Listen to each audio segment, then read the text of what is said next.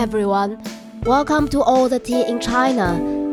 As a former apprentice producer of Performance Hub in Belgrade, I interview live artists and invite them to send recordings of their personal encounter with Jovanovic and Performance Hub. This is Burong. Stay tuned.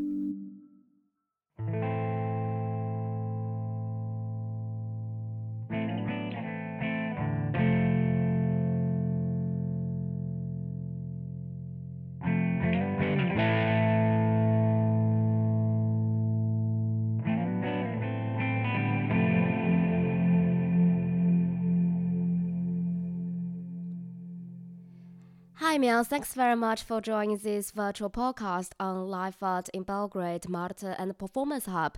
My first question is How do you become a performance artist?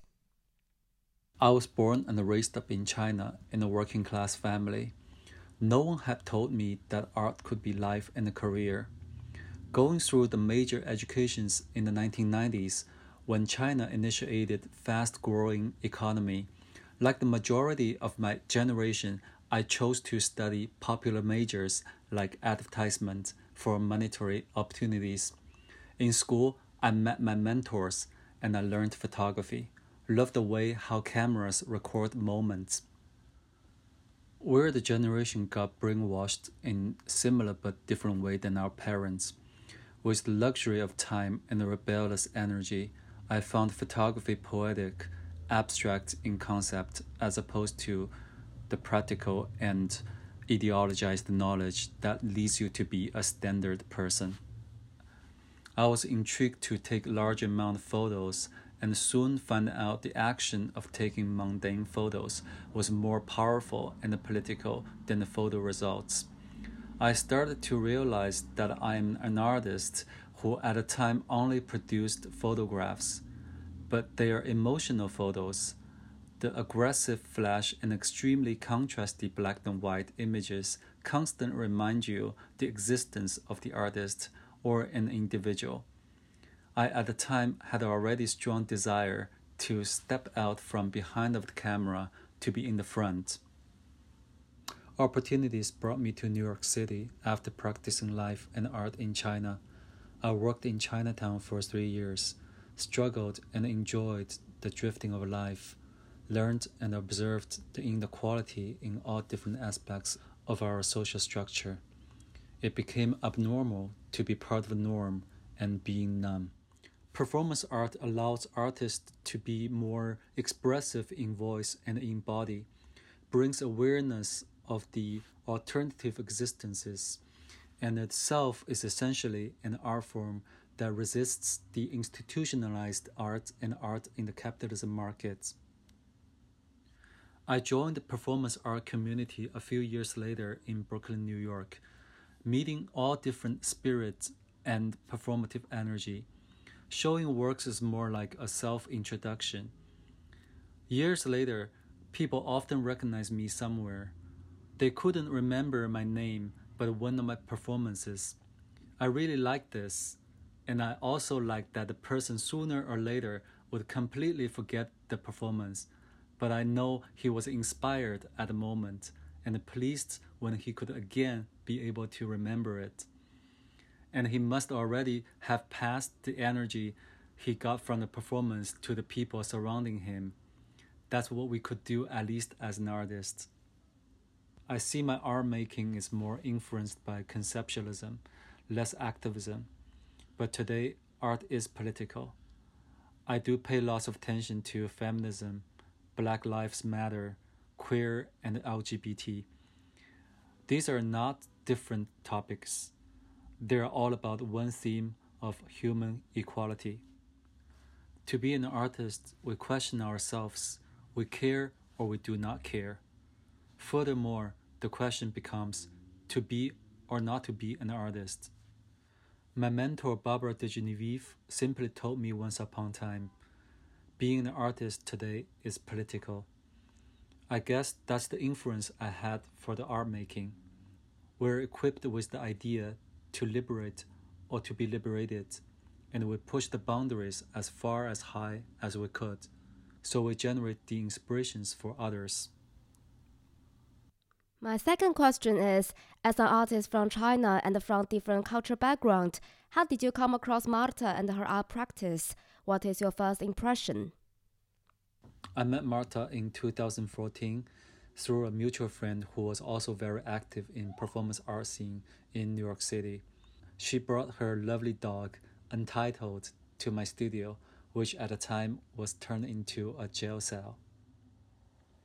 Marta was very relaxed and calm from my first impression. She could also get excited when she introduced her new works and talked about her personal life. I felt I could always click with people who were frank and not pretentious. We were both living in New York City, but Marta was definitely from a whole different world to me. It's not because that she's Serbian that I'm Chinese.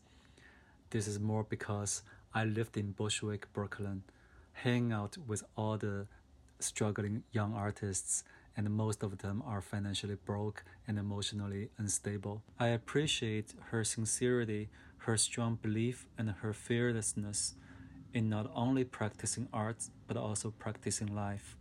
She was new and she was completely a stranger to me, but I knew that I knew this person in heart.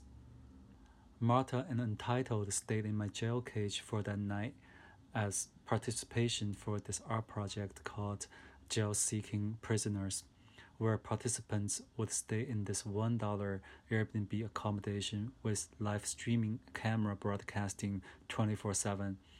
We became friends ever since then. That led to the later stories. I visited her gallery and got to know more of her art and more conversations, and later I was introduced to Performance Hub in Serbia.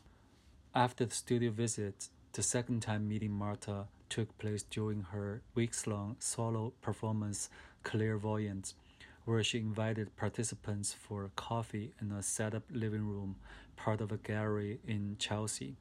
She would start a casual conversation getting to her life while you respond and finish the cup of coffee. As part of a Serbian or Balkan tradition, as well as daily ritual, Marta became a predictor while looked at your leftover coffee marks on the cup, telling you the upcoming happenings and giving you life advices. While being fully aware it's a life alike performance, we drove the conversation semi playful with laughs and truth.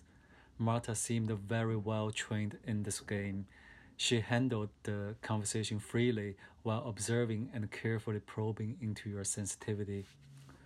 She predicted that I would meet a very important female friend in the near future, and amazingly, it happened. Can't you believe it?